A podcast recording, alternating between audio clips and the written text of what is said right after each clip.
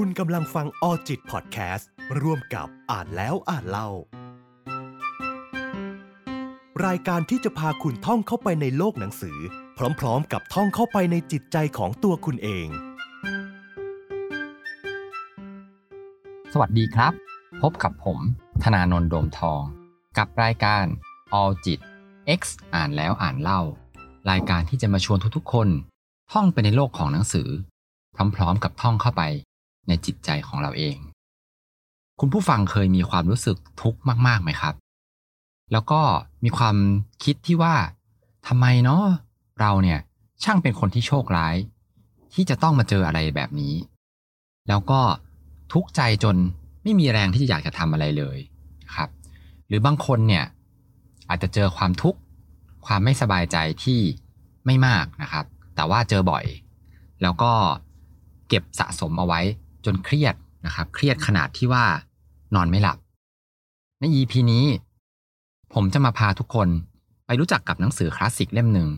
ของนักเขียนชื่อดังที่ชื่อว่าคุณเดล คาร์เนกีกับหนังสือที่มีชื่อว่าวิธีชนะทุกข์และสร้างสุขครับถ้าเพื่อนๆพร้อมแล้วเรามาท่องไปในโลกของหนังสือเล่มนี้ไปพร้อมๆกันเลยครับก่อนอื่นนะครับที่ก่อนที่จะเข้าเนื้อหาเนี่ยต้องขอเล่าถึงคุณเดล คาร์เนกีก่อนว่าเขาคือใครคุณเดล คาร์เนกีเนี่ยครับเป็นนักเขียนชื่อดังเลยชาวอเมริกาที่เกิดในปีคริสตศักราช1888หนังสือเล่มนี้ครับที่ผมเลือกหยิบมาเนี่ยชื่อภาษาอังกฤษว่า How to Stop Worrying and Start Living นะครับก็ชื่อไทยก็คือวิธีชนะทุกข์และสร้างสุขที่เขียนขึ้นเมื่อปีค.ศ. 1948ก็นับจนถึงวันนี้ก็กว่า70ปีแล้วนะครับคุณเดล คาร์เนกีเนี่ยเขาได้เล่าว่าเหตุผลที่เขาเนี่ยเขียนหนังสือเล่มนี้ขึ้นมาเนี่ยครับเขาเล่าเอาไว้ในบทนำว่าตัวของคุณเดล คาร์เนกีเองเนี่ยเคยเป็นคนที่ไม่มีความสุขเพราะว่าต้องทนทำงานที่เขาเนี่ยเกลียดเงินก็ไม่มีที่จะใช้ทีนี้เมื่อวันหนึ่งเขาผันตัวมาเป็นอาจารย์แล้วก็เป็นนักเขียนเนี่ยเขาก็ได้พบว่าปัญหาใหญ่เลยของคนส่วนมากที่เขารู้จักเนี่ยก็คือเรื่องของความทุกข์เนี่ยแหละเขาก็เลยเริ่มค้นคว้าหาข้อมูลและสุดท้ายก็ได้เขียนเป็นหนังสือเล่มนี้ออกมาเล่มนี้เป็นหนังสือเล่มที่ผมชอบมากๆเลยนะครับแล้วก็น่าจะเรียกได้ว่าเป็นคู่มือในการที่เราเนี่ยจะใช้ในการรับมือกับความทุกข์แล้วก็ช่วยสร้างชีวิตของเราเนี่ยให้มีความสุขขึ้นมาเลยก็ได้นะครับเล่มนี้คลาสสิกมากๆเลยครับขนาดว่าเขียนมา70กว่าปีแล้วเนี่ยยังมีเนื้อหาที่ใช้งานได้ดีเลยนะครับโดยสไตล์การเขียนของคุณเดล คาร์เนกีเนี่ยครับถ้าใครไม่เคยอ่านมาก่อนนะครับก็คือคุณเดล คาร์เนกีเนี่ยก็จะมีหลักการแล้วก็ทุกๆหลักการของเขาเนี่ยจะมีตัวอย่างในแต่ละประเด็นนะครับที่ทำให้เราเนี่ยเห็นภาพ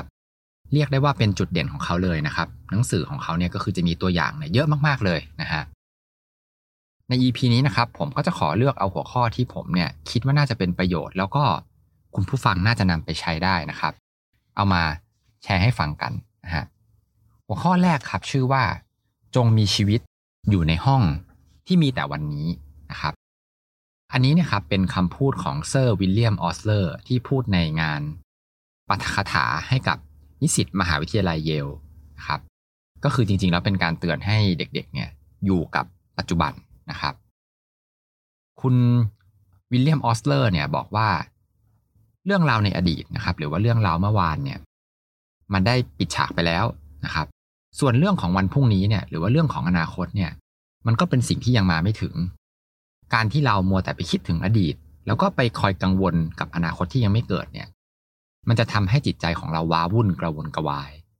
สิ่งที่ควรจะทำจริงๆก็คือทำวันนี้ให้ดีที่สุดอดีตเรากลับไปแก้ไขอะไรไม่ได้แล้วถ้าเราทำวันนี้ให้ดีที่สุดพรุ่งนี้ผลลัพธ์ที่ได้ก็น่าจะดีนะครับอันนี้ก็คือเป็น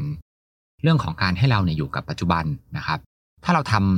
ำสิ่งที่ทำอยู่ณปัจจุบันเนี่ยให้ดีนะครับเพ่งสมาธิทั้งหมดนะครับมาทำสิ่งที่อยู่ในปัจจุบันโดยที่ไม่ต้องไปกังวลเรื่องราวที่ผ่านไปแล้วในอดีตเนี่ยอนาคตก็น่าจะดีขึ้นนะฮะหัวข้อถัดมาครับชื่อว่าให้คิดถึงในกรณีที่แย่ที่สุดอันนี้ครับเป็น วิธีของมิสเตอร์แคริเออร์ที่ใช้ในการต่อสู้กับความทุกข์เขาก็แนะนำวิธีการต่อสู้กับความทุกข์เนี่ยเอาไว้3ขั้นตอนครับขั้นตอนแรกครับเวลาที่เราเกิดความทุกข์มากๆเลยเนี่ยให้เราคิดถึงผลที่ร้ายแรงที่สุดของความทุกข์หรือว่าปัญหานั้นๆอย่างเช่นเราอาจจะติดคุกได้นะครับหรือว่าอาจจะโดนยิงตายหรือว่าจะโดนไล่ออกจากงานนะครับก็คือให้คิด worst case เอาไว้เลยนะครับว่าเราจะเจอเรื่องร้ายแรงสุดๆเลยเนี่ยเป็นอะไรได้บ้างขั้นตอนที่2ครับก็คือให้เราเนี่ย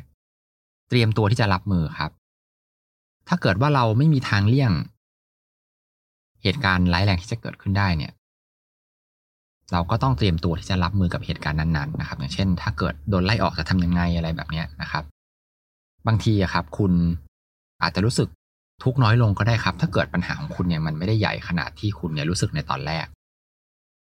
สุดท้ายขั้นตอนที่3ครับก็คือเมื่อเราใจเย็นลงแล้วให้ลองคิดถึงวิธีการแก้ปัญหาเนี่ยอีกครั้งหนึ่งโดยการที่เราเนี่ยพยายามที่จะไปลดความเสียหายที่จะเกิดขึ้นไม่แน่ครับเรื่องร้ายอาจจะกลายเป็นเรื่องดีก็เป็นได้วิธีการเนี่ยครับจะเวิร์กในตอนที่เราเนี่ยเป็นทุกข์มากๆเพราะว่าเมื่อเราทุกข์มากๆเนี่ยครับณเวลานั้นเนี่ยที่เรามีความทุกข์เนี่ยเราจะขาดสติเรียกได้ว่าเหมือนคนตาบอดเลยมองไม่เห็นทางออกอะไรเลยเห็นก็แต่ความมืดดำตรงหน้าเท่านั้นถ้าเราทำตามขั้นตอนแบบนี้ครับมันก็จะทำให้เราเนี่ยดึงสติกลับมาแล้วก็ค่อยๆใจเย็นๆหาวิธีการในการแก้ไขบทถัดมาครับชื่อว่าความทุกข์เนี่ยครับทำลายสุขภาพอันนี้คุณเดลคาร์เนกี้เขาก็ไปหาข้อมูลมาครับว่าคุณรู้หรือไม่ว่าทหารอเมริกาเนี่ยตายในสงครามโลกครั้งที่2เนี่ย 300,000 นายเลยทีเดียวแต่ณเวลาเดียวกันนั้นเองมีคนเป็นโรคหัวใจที่ประเทศอเมริกาเนี่ยถึง2 ล้านคนแล้วจำนวนครึ่งนึงก็คือ1 ล้านคนเนี่ยมีต้นเหตุมาจากความทุกข์นะครับอันนี้ก็คือคุณเดลคาร์เนกี้เนี่ยพยายามที่จะเปรียบเทียบในเชิงตัวเลขให้เราดูว่าคนที่เป็นโรคหัวใจที่เกิดจากความทุกข์เนี่ยมีถึง1 ล้านคนเลยนะครับมากกว่าทหารที่ตายในสงครามโลกครั้งที่2อีกถึงกว่า3 เท่าเลยนะฮะความทุกข์เนี่ยมันทำลายสุขภาพของเรานะครับแล้วก็อีกตัวเลขหนึ่งก็คือคุณหมอเนี่ยตายด้วยโรคหัวใจนะครับมีอัตราส่วนเนี่ยมากกว่าชาวนาถึง20 เท่าเลยก็คือเขาต้องการจะเปรียบเทียบว่าคนที่ทำงานแล้วเครียดจากงานเนี่ยครับมันก็ทำให้เป็นโรคหัวใจแล้วก็ตายด้วยโรคหัวใจได้เนี่ยเยอะเหมือนกันนะครับชาวนาเขาก็ไม่ได้คือเขาทำงานเหนื่อยแต่เขาไม่ได้เครียดนะฮะคุณหมอเนี่ยทั้งเหนื่อยแล้วก็เครียดด้วยนะครับอันนี้เนี่ยครับผมขอแชร์ประสบการณ์ตรงของผมเลยก่อนเนี่ยครับมีอยู่ครั้งหนึ่งผมเคยเครียดมากๆเลยนะครับมีปัญหาแล้วก็แก้ไขไม่ได้เครียดจนถึงขนาดว่าเป็นกรดไหลย้อนเลยนะครับสุดท้ายแล้วเนี่ยพอมานั่งคิดว่าปัญหาเนี้ยเราหาทางแก้เต็มที่แล้วแต่มันก็ยังแก้ไม่ได้นะครับทีนี้แก้ก็ไม่ได้แถมไม่สบายอีกต่างหากเนี่ยก็ยิ่งแย่ไปกันใหญ่เลยก็เลยลองเลิกคิดถึงปัญหานั้นดูเลิกเครียดนะครับจริงๆกลัวด้วยแหละครับเพราะว่าไม่เคยเป็นกรดไหลย้อนมาก่อนปรากฏว่าหลังจากนั้นครับก็หายเลยแล้วก็ไม่เคยเป็นกรดไหลย้อนอีกเลยแต่ทั้งหมดทั้งมวลปัญหาก็ยังอยู่นะครับยังไม่ได้รับการแก้ไขนะครับหลังจากนั้นเนี่ยครับผมก็ได้บทเรียนว่าบางปัญหาเนี่ยครับเวลาครับจะช่วยให้เราเนี่ยหาวิธีการใหม่ๆเพื่อที่จะมาแก้ไขปัญหาเนี่ยได้เพราะว่าพอเวลาผ่านไปเราก็จะมีความรู้ใหม่ๆหรือเราไปเจอคนใหม่ๆมาช่วยให้เราเนี่ยแก้ไขปัญหานั้นได้ปัญหาที่เราทุกข์ใจมากๆเนี่ยครับแต่จุดสำคัญเลยก็คือเราเนี่ยจะต้องมีสุขภาพที่ดีครับแล้วก็มีชีวิตอยู่จนถึงวันนั้นนะฮะอันนี้ก็คือเป็นบทเรียนที่ผมได้จากการที่ผมไม่สบายในครั้งนั้นกลับมาที่หนังสือของเราต่อนะครับหัวข้อถัดมาครับก็คือเมื่อมีความทุกข์หนักอย่าปล่อยให้ตัวเองว่างครับอันนี้ก็คือจะเป็นข้อแนะนำนะฮะเป็นวิธีการแก้เมื่อคุณเนี่ยมีความทุกข์ที่แบบแสนสาหัสเลยจนแทบจะไม่อยากมีชีวิตอยู่ต่อไปแล้วนะครับคุณเดลคาร์เนกี้ก็ได้ยกเรื่องราวของชายคนหนึ่งครับที่เขาเนี่ยสูญเสียลูกไปแล้วก็เสียใจมากเลยแต่เขาเนี่ยยังมีลูกอีกคนนึงทีนี้ลูกอีกคนนึงเนี่ยครับก็มาขอให้เขาเนี่ยช่วยทำเรือให้ระหว่าง3 ชั่วโมงที่ชายคนนี้ทำเรือให้ลูกนะครับเขาก็กลับค้นพบว่าจิตใจของเขาสงบแบบที่ไม่เคยเป็นมาก่อนเลยในรอบหลายเดือนหลังจากที่ลูกอีกคนนึงเนี่ยเขาเสียชีวิตไปนะครับหลังจากนั้นเนี่ยครับเขาก็เลยทำการ ลิสต์รายการต่างๆเลยครับไม่ว่าจะเป็นการซ่อมบ้านนะครับซ่อมทุกอย่างในบ้านเลยเพื่อให้ไม่ว่างที่จะไปคิดถึงลูกนะครับ2ปีผ่านไปหลังจากที่ทำตัวยุ่งอยู่ตลอดเลยเนี่ยชายคนนี้ครับก็ได้เรียนจบศึกษาผู้ใหญ่นะครับได้ทำการกุศลแล้วก็เพราะว่าเขายุ่งมากๆก็เลยไม่มีเวลามานั่งอมทุกข์อีกแล้วนะครับอันนี้ก็คือเป็นข้อแนะนำนะครับว่าถ้าเกิดคุณมีความทุกข์แสนสาหัสเนี่ยก็อย่าพยายามทำตัวให้ว่างเพราะว่าถ้าเราว่างเมื่อไหร่เนี่ยจิตใจของเราก็จะว้าวุ่นแล้วก็อมทุกข์นะครับแล้วก็กลับไปนึกถึงเรื่องราวที่เรามีความทุกข์อยู่นะฮะถัดมาครับชื่อว่ากฎส่วนเฉลี่ยนะครับอันนี้เนี่ยน่าสนใจมากๆเลยครับเป็นเรื่องราวของผู้หญิงคนหนึ่งครับที่เขาเป็นคนขี้กังวลเธอคนนี้ไปเที่ยวภูเขากับสามีแล้วก็ขณะที่นอนอยู่ในกระโจมเนี่ยครับก็มีพายุเนี่ยพัดมาโดยที่ในขณะนั้นเนี่ยเธอและสามีเนี่ยก็คือมีกระโจมอยู่ด้วยกัน2หลังกระโจมที่เธอนอนเนี่ยครับก็โดนพายุพัดแล้วก็มีเสียงดังอยู่ตลอดเวลาเลยเธอก็เลยเป็นทุกข์ครับกลัวว่ากระโจมเนี่ยมันจะปลิวไปเพราะแรงพายุสามีเห็นดังนั้นครับก็เลยบอกว่าเราเนี่ยมาเที่ยวกันโดยสำนักงานท่องเที่ยวที่เขาเนี่ยมีประสบการณ์ในการกางกระโจมมาแล้วกว่า16ปีแล้วเจ้ากระโจมอันเนี้ยก็ถูกกางมาผ่านมาตั้งหลายฤดูกาลแล้วก็ไม่เคยที่จะโดนพายุเนี่ยพัดปลิวไปเลยและถึงแม้ว่ามันจะโดนพัดปลิวไปจริงๆเนี่ยเราก็ยังมีกระโจมอีกอันนึงเธอสงบสติแล้วนอนดีกว่าสุดท้ายแล้วก็ไม่มีอะไรเกิดขึ้นครับกระโจมก็ไม่ได้ปลิวไปนะครับเธอคนนี้ก็หลังจากที่เชื่อคำพูดของสามีก็นอนหลับสบายนะครับอันนี้ครับก็คือเป็นกฎค่าเฉลี่ยครับกฎอันนี้ครับจะช่วยทำให้เราเนี่ยสบายใจขึ้นได้ครับถ้าเกิดว่าความทุกข์ของเราเนี่ยพอเรามานึกในเชิงสถิติแล้วเนี่ยมันมีโอกาสเกิดน้อยมากๆนะครับคิดแบบค่าเฉลี่ยเปอร์เซ็นต์ที่เกิดน้อยเนี่ยเราก็จะสบายใจมากยิ่งขึ้นครับว่าจริงๆแล้วโอกาสจะเกิดเหตุเนี่ยมันอาจจะมีแค่แบบ 2% หรือว่า 5% ซึ่งน้อยมากๆไม่ต้องไปกังวลขนาดนั้นนะครับหัวข้อถัดมาครับชื่อว่าให้เราน้อมรับสิ่งที่หนีไม่พ้นครับคุณเดลคาร์เนกี้ครับได้เล่าประสบการณ์ตัวเองว่าเคยเจอเรื่องทุกข์ใจมากๆเลยแล้วก็โมโหมากๆเครียดแค้นจนสุดท้ายเนี่ยทำให้เป็นโรคนอนไม่หลับผ่านไป1ปีเนี่ยถึงจะยอมรับมันได้นะครับโอ้โหนานเลยทีเดียวนะครับคุณเดลคาร์เนกี้ก็เลยกลับมาคิดครับว่าเขาเนี่ยเคยเลี้ยงวัวมาตั้ง12ปีนะครับนานมากเลยเขาเนี่ยพอมานึกย้อนได้เนี่ยก็มาสังเกตว่าวัวเนี่ยมันไม่เคยโมโหเพราะว่ามันไม่มีหญ้าจะกินเลยวัวมันไม่เคยเครียดอะไรแบบเรื่องพวกนี้ครับมันถึงไม่เคยเป็นโรคประสาทแล้วก็เป็นโรคนอนไม่หลับนะครับคุณเดลคาร์เนกี้ก็เลยสรุปข้อคิดที่ได้ครับว่าถ้าเกิดปัญหาเนี่ยมันมีทางแก้เนี่ยเราก็ต้องสู้แต่ถ้าเราประเมินแล้วมันแก้ไขไม่ได้ก็อย่าไปปล่อยให้ตัวเองเนี่ยจมอยู่กับความทุกข์เนี่ยจะดีกว่านะครับอีกตัวอย่างนึงครับเป็นของคุณเดลคาร์เนกี้เหมือนกันเขาเล่าว่าเคยไปที่คุกในเมืองนิวยอร์กนะครับแล้วก็รู้สึกประหลาดใจมากเลยเพราะว่านักโทษส่วนใหญ่เนี่ยดูท่าทางมีความสุขเหมือนกับคนที่อยู่ข้างนอกที่ไม่ได้ติดคุกเลยเขาไปคุยกับพัสดีนะครับพัสดีก็เลยเล่าว่าแรกๆเนี่ยทุกคนที่เข้ามาอยู่ในคุกเนี่ยก็เศร้าใจเหมือนกันแต่หลังจากที่อยู่ในคุกไปแล้ว 2-3 เดือนเนี่ยนักโทษที่ฉลาดเนี่ยก็จะเริ่มคิดได้แล้วก็ยอมรับสภาพแล้วก็พยายามที่จะปรับตัวให้สามารถมีความสุขได้บางคนเนี่ยถึงขนาดทำสวนไปแล้วก็ร้องเพลงไปคุณเดลคาร์เนกี้เขาก็เลยสรุปว่าขนาดนักโทษเนี่ยยังรู้จักร้องเพลงเลยเพราะว่านักโทษเหล่านั้นเนี่ยรู้ดีว่าร้องไห้ไปก็เปลี่ยนแปลงอะไรไม่ได้นะครับหัวข้อถัดมาครับชื่อว่าผลร้ายของความโกรธครับคุณผู้ฟังเคยมีศัตรูไหมครับเมื่อใดก็ตามที่เราเนี่ยรู้สึกเกลียดศัตรูคนนั้นเนี่ยนั่นแสดงว่าเราเนี่ยยินยอมให้ศัตรูเนี่ยเข้ามามีอำนาจเหนือเราโดยที่เราเนี่ยไม่รู้ตัวเข้ามาวุ่นวายกับการนอนของเรานะครับเข้ามาวุ่นวายกับการกินอาหารอย่างอร่อยกับครอบครัวของเรารวมถึงมาบดบังสุขภาพแล้วก็ความสุขของเราด้วยถ้าศัตรูรู้เนี่ยครับก็น่าจะกระโดดลิงโลดด้วยความยินดีเลยครับเพราะว่าไม่ต้องทำอะไรเลยครับคุณเนี่ยกลับทำร้ายตัวเองโดยที่ศัตรูเนี่ยไม่ต้องทำอะไรเลยนะครับก็คือเขาต้องการจะสอนเราว่าเราเนี่ยไม่ควรจะไปนึกโกรธศัตรูนั่นเองมันไม่มีผลดีอะไรเลยมีแต่ผลเสียนะครับหัวข้อถัดมาครับชื่อว่าอย่าคาดหวังความกตัญญูคุณเดลคาร์เนกี้บอกว่าแทนที่เราเนี่ยครับจะไปคอยกังวลในเรื่องของการตอบแทนบุญคุณจากคนที่เราเคยไปช่วยเอาไว้เนี่ยเราแค่คาดหวังก็ได้ครับแต่ว่าคาดหวังเล็กๆก็พอแล้วก็ เขาเอาไปเปรียบเทียบครับว่าขนาดพระเยซูเนี่ยครับพระเยซูคริสต์ครับรักษาคนที่เป็นโรคเรื้อนเนี่ยหาย10คนภายใน1วันแต่ใน10คนนั้นเนี่ยมีเพียง1คนเท่านั้นเองที่มาขอบคุณพระองค์แล้วเราเนี่ยเป็นใครเราจะไปคาดหวังบุญคุณอะไรที่มากไปกว่า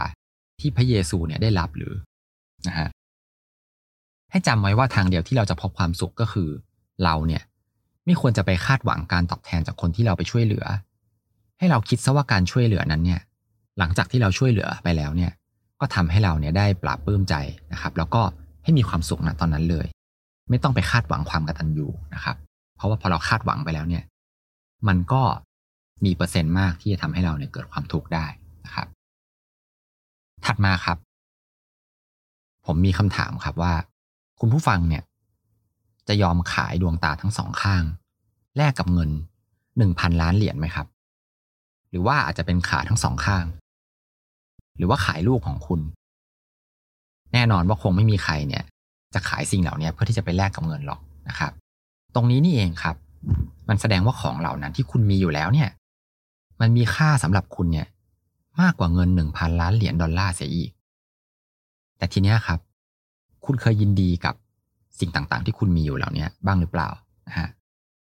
คุณเดล คาร์เนกีครับเขาก็ได้พูดเอาไว้ว่าคนเราเนี่ยไม่ค่อยจะคิดถึงสิ่งที่ตนเองมีอยู่แล้วหรอกแต่มักจะไปคิดถึงสิ่งที่ตนเองเนี่ยไม่มีและนั่นเองเป็นสาเหตุที่ทำให้เราเนี่ยเกิดความทุกข์หัวข้อถัดมาครับชื่อว่าไม่มีใคร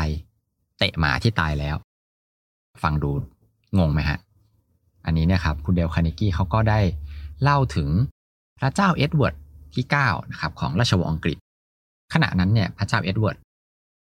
มีอายุได้14ปีนะครับก็เรียนอยู่ที่โรงเรียนครับ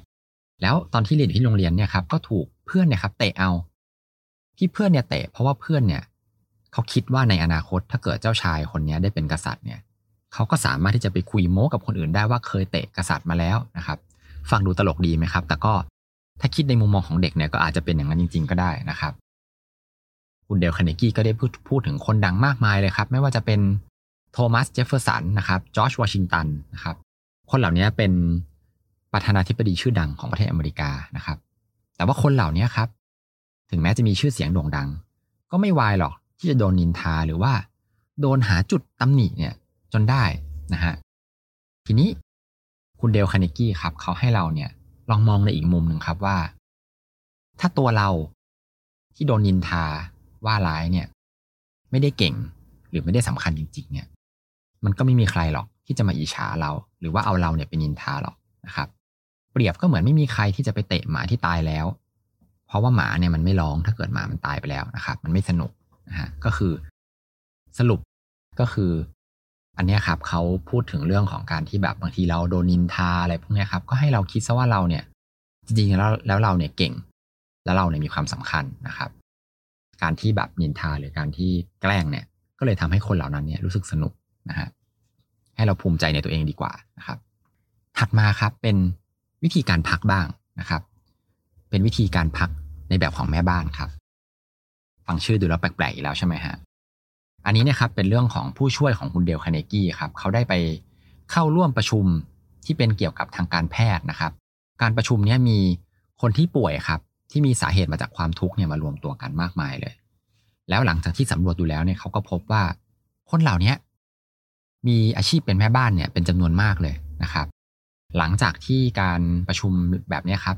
จัดไปแล้ว18ปีเนี่ยก็มีคนป่วยเนี่ยหายหลายพันคนเลยนะครับจากการประชุมนะครับฟังดูแล้วเหมือนกับเป็นลัทธิทางศาสนาเลยนะครับ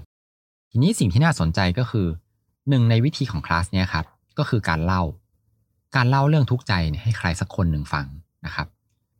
เขาเล่าว่าบางคนเนี่ยครับได้เล่าไปเรื่อยๆถึงแม้ปัญหาจะยังไม่ถูกแก้นะครับแต่หน้าตาของคนเหล่านั้นเนี่ยก็ดูดีขึ้นและสุดท้ายบางคนก็ยิ้มครับอันนี้ครับมันคือการที่คนเหล่านี้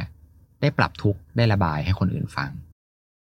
หรือบางคนเนี่ยก็อาจจะได้รับคำแนะนำดีๆจากเพื่อนนะครับแล้วก็ได้รับความเห็นอกเห็นใจนะครับอีกทั้งการที่ได้เราเนี่ยได้พูดเรื่องที่เราถูกใจออกไปเนี่ยมันทำให้เราเนี่ยครับได้เข้าใจความทุกข์ของเราเนี่ยได้ดียิ่งขึ้นนะฮะเหมือนเป็นการทบทวนความคิดของตัวเองนะครับ เป็นไงบ้างครับกับวิธีการแล้วก็เทคนิคต่างๆที่คุณเดลคาร์เนกี้เนี่ยได้เขียนไว้ในหนังสือเล่มนี้เขียนมาตั้ง70กว่าปีแล้วนะครับตัวผมเองเนี่ยครับคิดว่าถ้าเกิดคุณผู้ฟังมีความทุกข์ใจที่ทุกข์หนักมากๆนะครับผมว่าหนังสือเล่มนี้ครับหรือว่าเรื่องราวที่ผมนำมาแชร์ให้ฟังกันในวันนี้ครับมันก็น่าจะมีสัก1หรือ2วิธีนะครับที่จะทำให้คุณเนี่ยรู้สึกดีขึ้นได้นะครับแล้วก็เป็นวิธีการที่คุณเนี่ยจะทำให้คุณมีความสุขในชีวิตมากยิ่งขึ้นนะครับอันนี้เนี่ยเป็นบางส่วนเท่านั้นเองที่ผมเลือกมาส่วนใครที่สนใจนะครับผมก็แนะนำให้ลองหาเล่มนี้มาอ่านดูได้นะครับเอามาพกติดตัวไว้เป็นคู่มือในการช่วยลดความทุกข์ได้นะครับแล้วใน EP หน้าผมจะมาพาเพื่อนๆไปท่องโลกหนังสือเล่มไหนอย่าลืมติดตามฟังกันได้ในรายการ All Jit X อ่านแล้วอ่านเล่านะครับก่อนจะจบ EP นี้ผมก็อยากจะฝากแอป All Jit ที่ปรึกษาสุขภาพใจไว้กับทุกๆคนเพราะเราเชื่อว่าจะเดินทางต่อได้อย่างไรหากใจเราไม่พร้อมใช้งานได้ฟรีทั้งในระบบ iOS แล้วก็ Android แค่เสิร์ชคำว่า All Jit ALLJIT แล้วพบกันใหม่ใน EP หน้าครับสวัสดีครับ All Jit Podcast ร่วมกับอ่านแล้วอ่านเล่าดาวน์โหลดได้แล้ววันนี้ทั้ง iOS และ Android